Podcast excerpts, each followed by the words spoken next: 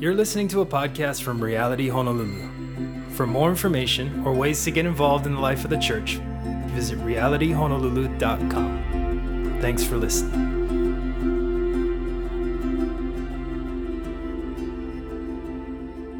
Without further ado, let us get into the Word of God. Um, normally, we are in the book of Mark, and so I would have you turn there. Uh, but we're taking a little two week pause from the book of Mark to look at something I think extremely important and dear to the Lord's heart, specifically in the life of the church where we're at. And so I want us first to turn to Matthew 28. I'm going to have you maybe jump around a bit. So if you don't have a Bible, we do have Bibles on the tables right behind the last bench, or share with someone next to you. Um, I may have you jump around a little bit, little little different format today. But um, Matthew 28, 18 through 20 is kind of where we're going to start. I'm not going to read it yet, but you can at least open there.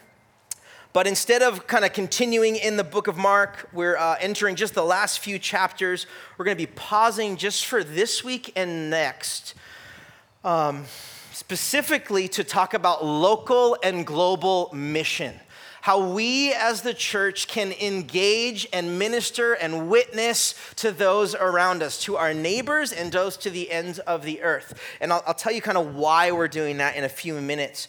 But it just happens to be the season in the church that we're going to just part, be participating in these things. And so I think it's really important that we take this week to look uh, at, at how we should minister locally. And next week, we're going to be looking at how we should minister or be on mission globally. So it's a little two part series. So if you're not going to be here next week, you can always listen to the podcast, or if you're not here today and you're listening to this podcast, it's kind of weird to say, but uh, you should listen to this and then whatever. Come, come next week too. I don't know what I'm saying. You should just come to both weeks.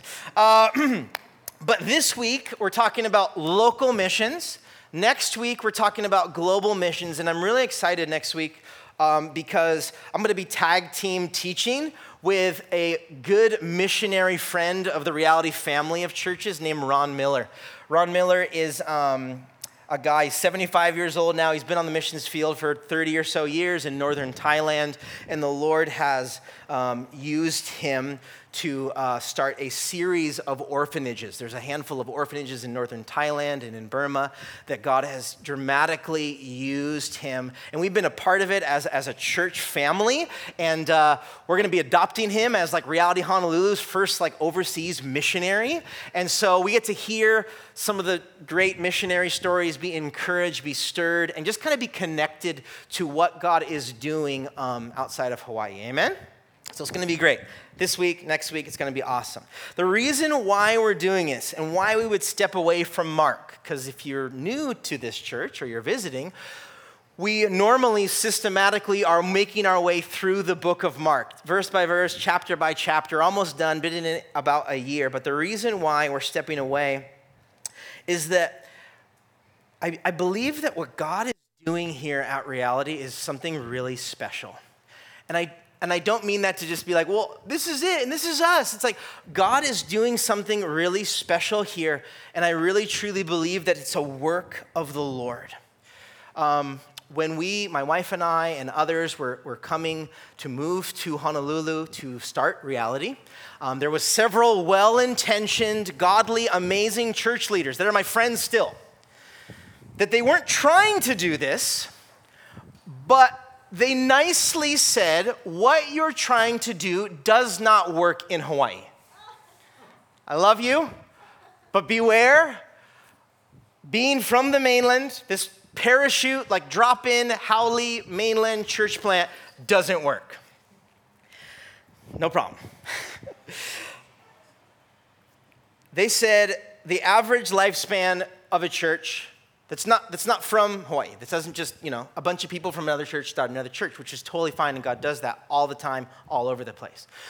But to be a parachute church plant from the mainland, Haole, lifespan, six months to three years, that's it. That's what happens, that's history, that's, that's, that's just what has happened. And I'm standing here not taking any credit, right? We're, we're only like 10 months old, so we're still actually in the death zone so we're still there. Uh, But I believe that what God is doing is His work, and I'm not taking any credit. No one here is taking credit and saying, oh, it's because of this, it's because of us, it's because, oh, I'm amazing, and this is what we got, and we got this thing. No, God is doing this work, and your eyes are all a part of it. And what, what I believe is that when God is wanting to do something, He's just gonna do it. He can do that despite the statistics, despite what should and shouldn't happen. Remember God, remember Him. Um, and so I want to take a moment to boast in Christ and tell you that I believe that God has so much more in store for us, and He's just beginning to build this new community. And He, and he desires and wants so much more, and for us to partner with um, the rest of the you know, Christians in the kingdom of God to see His kingdom come. Amen. Amen. So we're still in the death zone, but stay with us. We might not die. But I believe what God has been doing since October 1st of last year. That's as long as we've been a church I believe what God has been doing and is doing right now is He's building a really firm foundation. He's the building blocks, the cornerstone of what He desires us to be. And I think he, He's drawn a critical mass of people together. That's, that's you guys and others that aren't here today. But there's this critical mass of people that God has drawn together. And this, the gathering of the saints has been so beautiful and wonderful. And God has really met us. And it's been awesome. And that's probably why you're here, you're coming back. It's because God is meeting you and He's speaking to you and He's ministering to you. And all glory be to God for that.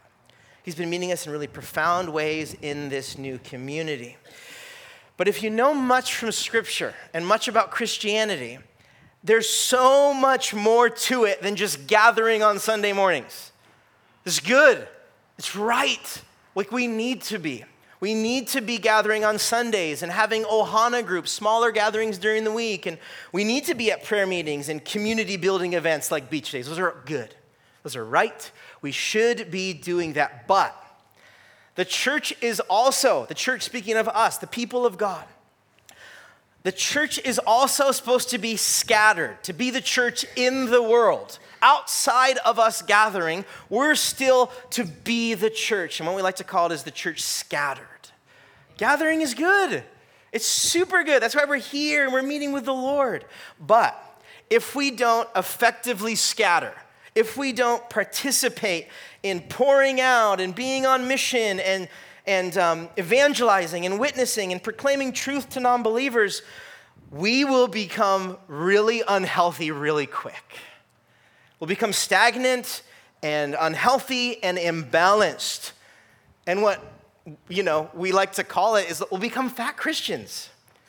That's what, that's what people call it. Like we'll just soak up, soak up and eat and chew, and it's only about us. And we'll become this awesome bubble. And we'll just keep eating and keep eating, and then you become stagnant, fat Christians. That's what people call it. Unhealthy and imbalanced. A church plant like this is much like raising a baby or a kid, which many of us have done or are about to do. And there's stages of growth. Um, you know, the, your kid progresses and you add new things and you teach them new things and they learn new things. And, you know, there's progression from the balance bike to the, you know, training wheels to the no training wheels. There's progression as time goes on, obviously, to much more. And as parents, if you're not stretching, guiding, disciplining, and holistically raising your kid, well, what's going to happen? Your kid's going to be immature and stunted and imbalanced and lacking somewhere. That's, that's actually that's the goal. The goal is love them to Jesus, but try to stretch them, try to challenge them, try to, like you're trying to raise your kids by stretching and guiding and pushing and, you know what I mean? You know what I mean? Some of you a lot better than I do. But I truly believe that what God is doing here is we have a critical mass of people gathered. Like it's, it's you guys are still coming back. We're not dead yet. You're still coming back. We're gathered. And I believe that it's time to go do stuff for Jesus. Like we got to go do stuff for Jesus. We can't it's come still, but also go. Like, don't not, don't not gather just to scatter. We need both. We have to mobilize as Christ's disciples and go. But before I get too excited, I'm going to pray. Going to pray and then we'll get into our text today. God, thank you for where you have us. Thank you for the time and the place with the people.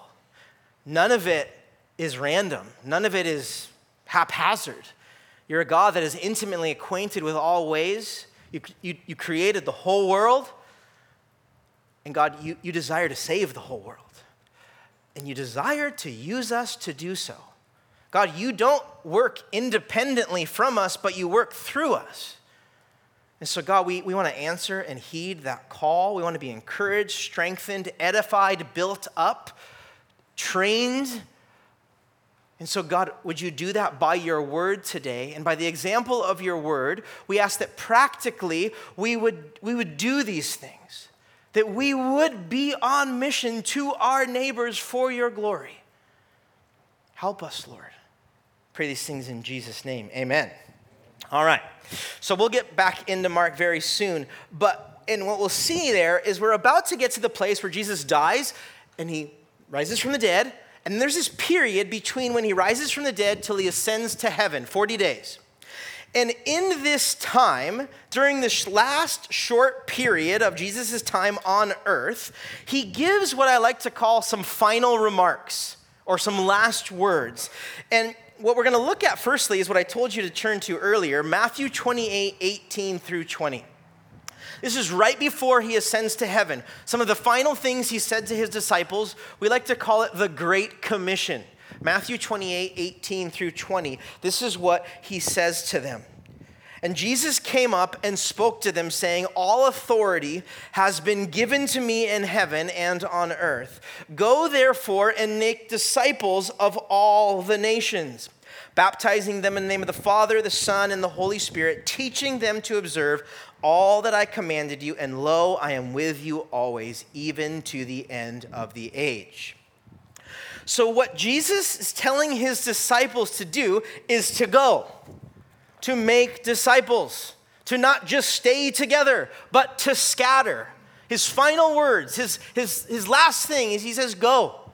You can't just always be near me and with me and safe and in a bubble. It is my desire that you go.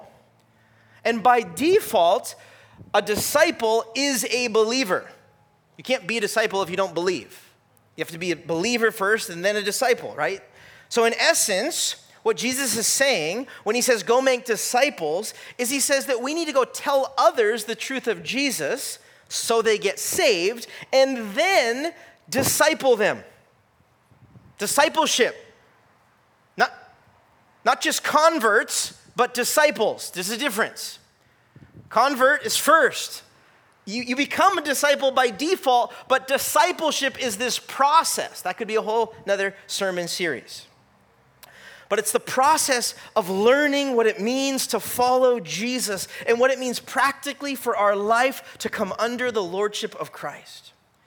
And so what Jesus does here in Matthew 28 isn't it's not called the great option or the great thing that only some of us should do. This is the great commission that all believers are commissioned to do. Christ is commissioning all believers to be disciple makers. Did you hear that? Because you might think, I hardly know what it means to be a disciple myself. That's okay. You're also called to be a disciple maker. So am I. So is everyone here if you're a believer. Jesus is saying this. All disciples, followers, learners are in turn called to make disciples. Remember, though, that first starts with getting people saved. It does start with evangelism, it does start with salvation, but it doesn't end there. It doesn't end there. It continues on into discipleship as disciples of Christ. Um, did any of you guys run track? No, hardly any. Any of your kids right now run track? No. Okay, analogy is not going to work really. But okay, so I'm not a long distance runner. Well, I'm trying to be right now, but it's hard. But when I was in, all growing up, sprinting was my thing. I could do it. I couldn't do anything, like, honestly, past 100 yards, I'm out. But up till 100 yards, I'm, I'm winning these things.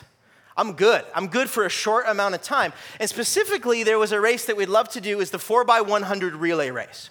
Right? There's four people, run 100 yards around the track. You got the whole way around the track. But you only have to run as fast as you can for 100 yards, and then you pass the baton. The baton is the key thing to pass to the next person, and so on and so forth until you win the race, or you hopefully win the race.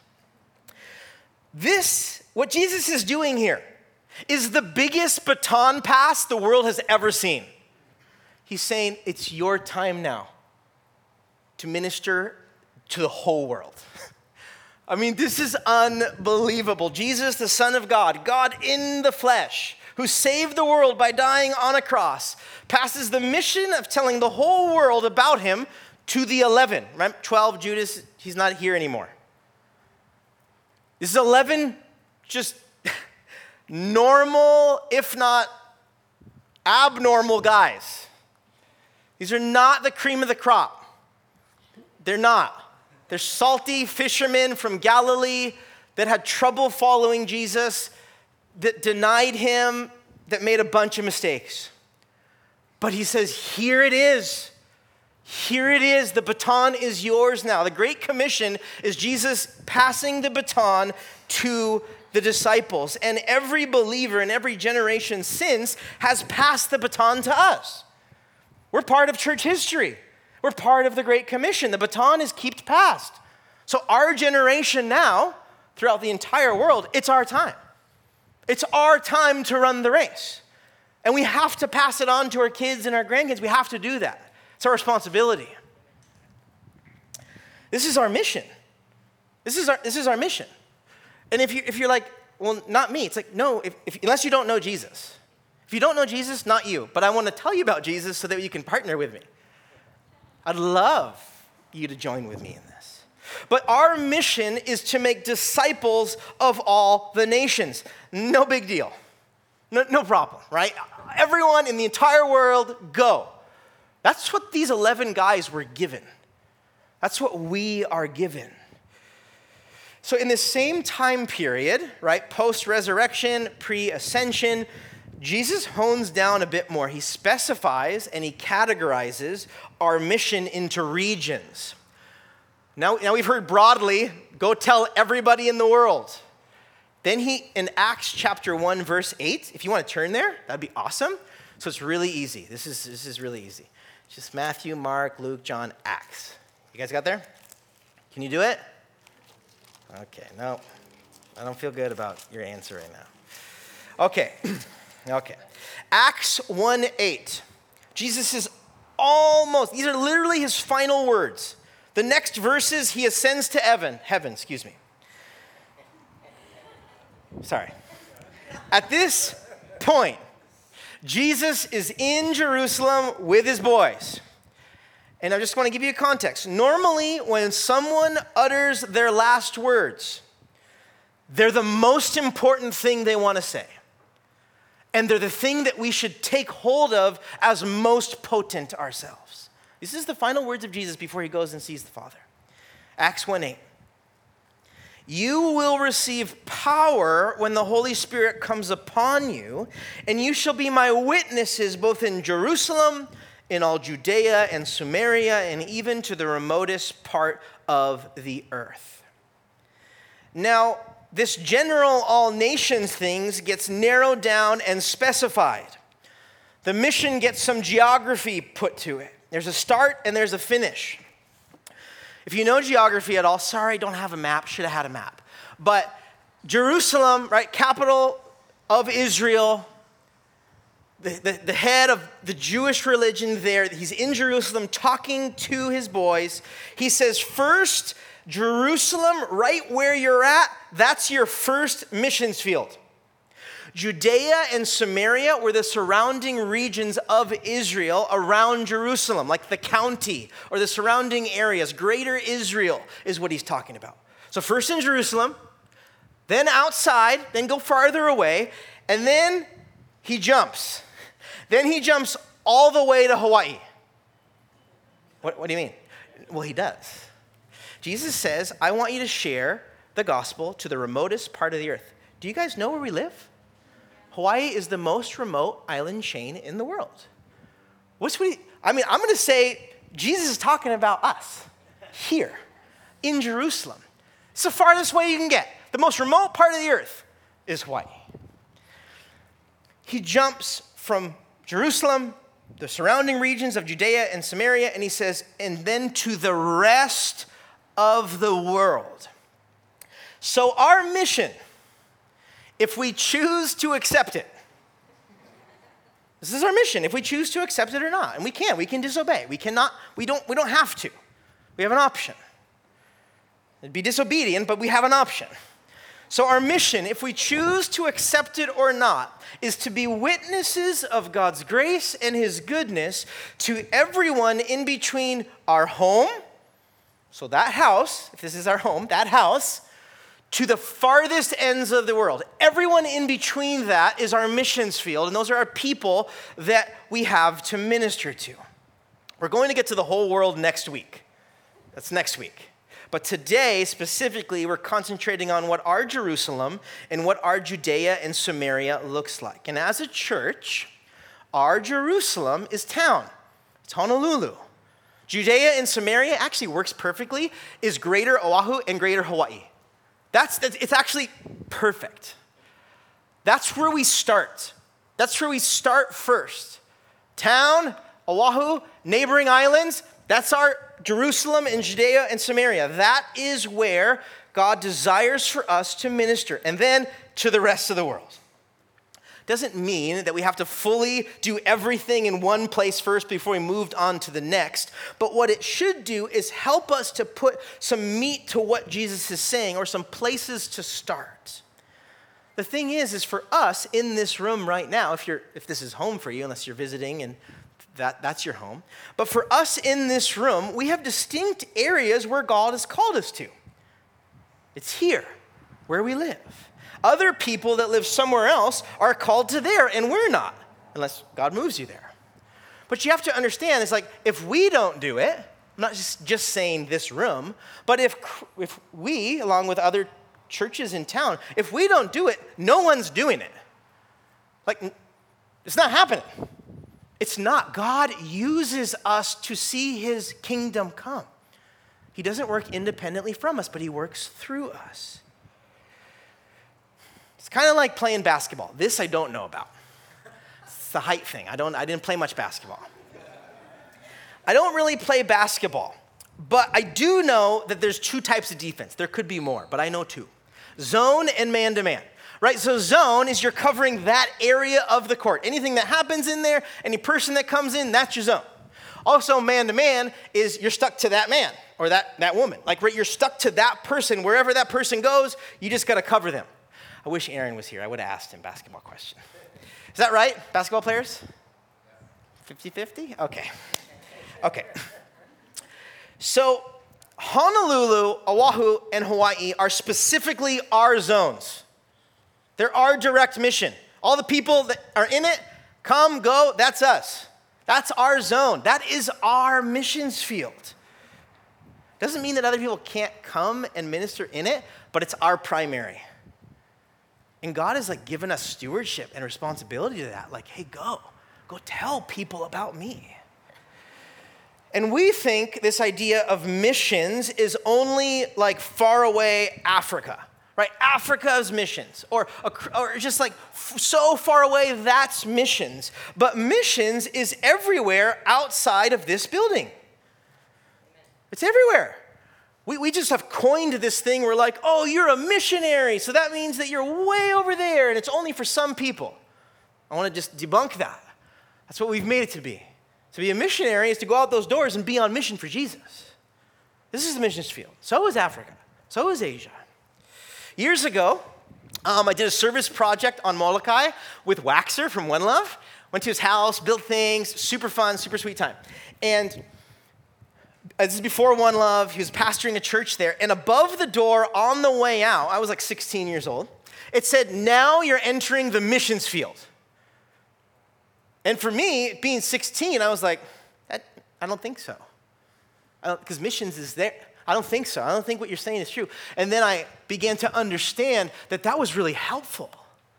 That was really helpful to change my mindset and my perception, and it was really good and it affected me. Because it's true, when the church gathered, that's the missions field. That's on mission for Jesus, is going out those doors. You guys with me? So, this is how it, how it can look practically. Number one is that we need to know wherever we're at, we are to be on mission in our families, in our jobs, with our neighbors. Like, you are on mission. It isn't just like this thing where it's going to come to you and only sometimes you turn it on. It's like you're on mission for God's glory. That's why, as believers, we coin the phrase on mission because it's this mindset that mission is everywhere we go. And so, our motivation when we do go out there is that we need to remember it's because of what Christ did for us why we go. Like, we love others because Christ loved us, 1 John 4. And much of what it looks like is probably not going up on a shoebox and just telling everybody to repent. That may work. Probably not, though.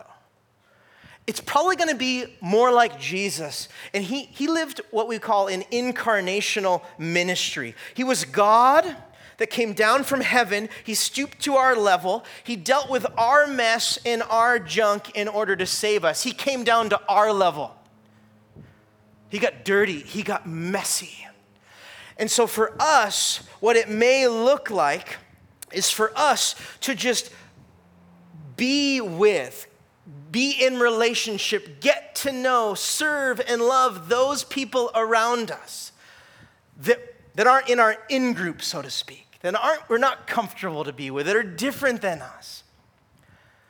But for us to be on mission, it's, it's, it's loving our enemies. It's, it's, extending love when we, when we should extend something different. And we do so because God did it for us first. And so, what we need to know is that all of us are on mission. Number one. Number two is that as a church, looking forward, we want to make prayerful, like strategic partnerships with with other believers and with other organizations in town and on island that are already engaging needs and loving people. We want to do that. The last thing we want reality to do is just like, oh, this is our little club. We don't hang out with anybody else. This is our thing. We do it better. No, this is the kingdom of God going forth, and God loves everybody on this island. And so we want to be able to show Christ's love through service and sacrifice and, and giving our time and our resources to those in need. And we want to be prayerful that God would use it to testify of his love and that people would come to know him. Right? That we would that we would show Christ's love in a way where there's conversations and things come up and people come to know Jesus and enter into discipleship. That is the goal. The number one place that I believe that God is opening up a door is this school. God has given us such tremendous favor here at Ali'i with the principal and the staff and the faculty and even families in the community. And it's a tremendous opportunity to be the church to those around us.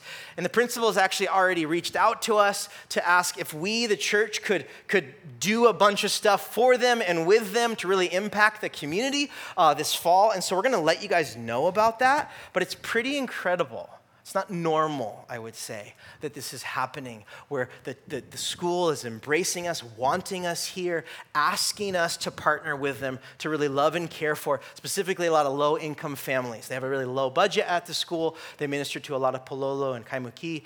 And so we, God has just placed us here and, and we get to love those around us as Christ would love them. So I want to get you guys excited about that. And then also just be aware that we're going to announce that coming up this fall. Um, other than that, there's also lots of stuff, as you know, social issues that are in need of tremendous care and attention where we live. I mean, tremendous social issues that we as the church, we as believers need to be engaging with these things. We need to be addressing them because God cares about them. And if God cares, we need to care.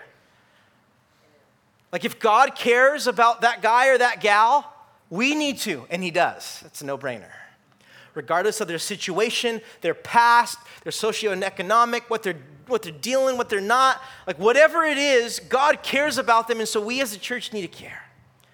Whether that's homelessness, or, I mean, Hawaii, I don't know if you know, but it's huge. I mean, unfortunately, it's, it's incredibly high rate of child abuse and sex trafficking. And there's so much that we can do to come alongside organizations or those that have been affected by that and come and support and love them with the love of Christ. Also, foster care and adoption. These are just some of the things that are close and near to God's heart that we as the church, I would say, absolutely need to be a part of. If you look at church history, some of the most amazing social initiatives that have been invented like hospitals or because of Christians. I mean, there's, there's incredible things that looking to our brothers and sisters that once had the baton and now passing to us, we need to be the church in the world.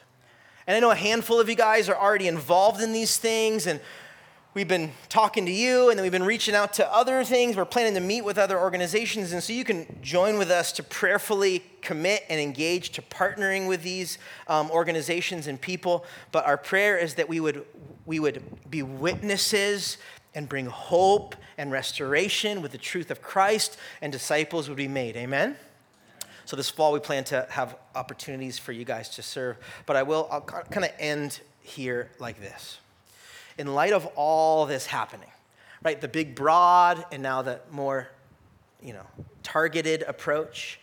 Number one is I believe that we need to pray for our hearts, all, all of our hearts, to be stirred and strengthened. We need to pray that we would die to self, get over ourself and what we want, that we would make time for others, that we would give out of maybe our excess or our abundance so that others can have what we have much of. We need to pray that God gives us His heart, and that'll really change anything. God gives you your heart for a certain people, for that person that you pass every day on your way to work, and all of a sudden the Holy Spirit gets a hold of you and ministers, you'll be late to work. You'll cancel the meeting. You'll do without lunch that day and give them your lunch money. Like, right, the Holy Spirit changes us. And we need that. We need to pray that God would make us passionate about his mission that he's invited and called us to be a part of. Amen? Amen. Secondly, um, I want to speak to those of us in this room that have been doing this for a long time and have become tired and weary. For some of you guys, you've been pouring out, ministering, a part of things, uh, trying to reach out to people, maybe a family member or a coworker, and you've just been at it for a long time and you don't feel like there's change, you don't feel like there's hope, or you just have been in ministry or whatever the case may be. You've been doing this and you may feel tired and weary. I want to encourage you for a second with something that Paul encouraged the church in Corinth. He said this He said, Therefore, my beloved brethren, be steadfast, immovable, always abounding in the work of the Lord, knowing that your toil is not in vain in the Lord. It hasn't been worthless, your prayers that you've prayed and the things that you've done to minister to those around you. It has not been in vain. I want you to say that. And I also want to say, what Paul said to the Galatians, Galatians 6 9, as an encouragement to you. Let us not become weary in doing good. For in proper time we will reap a harvest if we do not give up.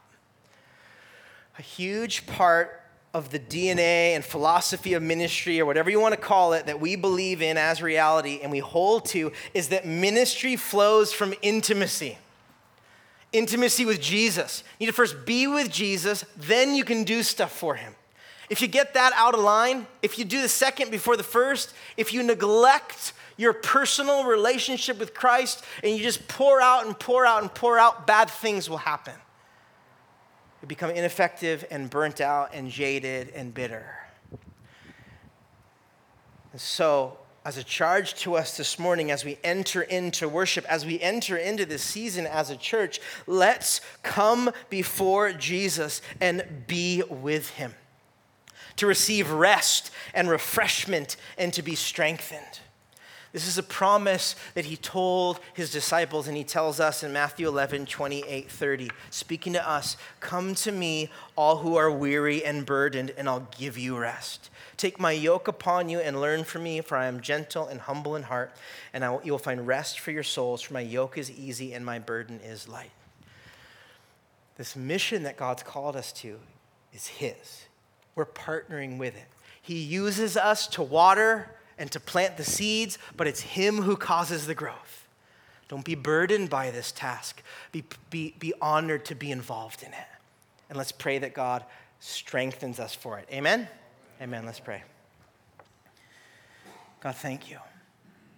Thank you that you love us and you love every single man, woman, and child on this island and to the ends of the earth. There is no people group, there's no ethnicity, there's no one that you don't love and that you didn't die for. And so, Lord, would you expand our hearts to love those around us? Give us wisdom, give us discernment of how to do so. But I pray that you'd give us, you, that we'd be to speak the truth in love, that we have boldness and grace as we walk out of this place. Help us to have a healthy, balanced view of the church gathered and the church scattered. Would you strengthen us? Would you anoint us? Would you empower us to do this? We'd be, we'd be fooling ourselves to think that it's ours to do, that we can just do this huge thing. right before you said, Go to Jerusalem, Judea, and to the ends of the earth, you said, Don't go until you receive the Holy Spirit. But once you receive the Holy Spirit, then go. And so, God, we're asking for a filling of your Holy Spirit as our helper, as our guide, as our teacher. Would you strengthen us to be on mission where we're at, in our jobs, in our families, with our neighbors? We're excited for what you're doing. We're thankful. And we ask, Lord, that you would give us your heart for those around us. Pray these things in Jesus' name. Amen.